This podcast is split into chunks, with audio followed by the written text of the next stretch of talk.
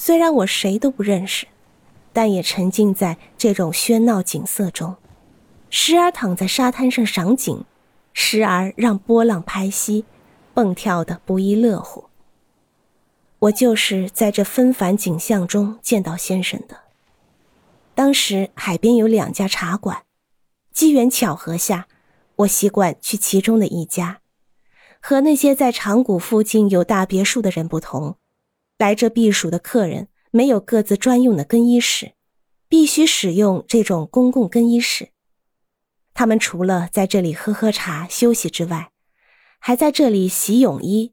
在这里洗净身上的盐分，或是把帽子和伞寄存在此处。我没有泳衣，由于担心随身物品被盗，每次来海边的时候，也把东西都放在这间茶馆里。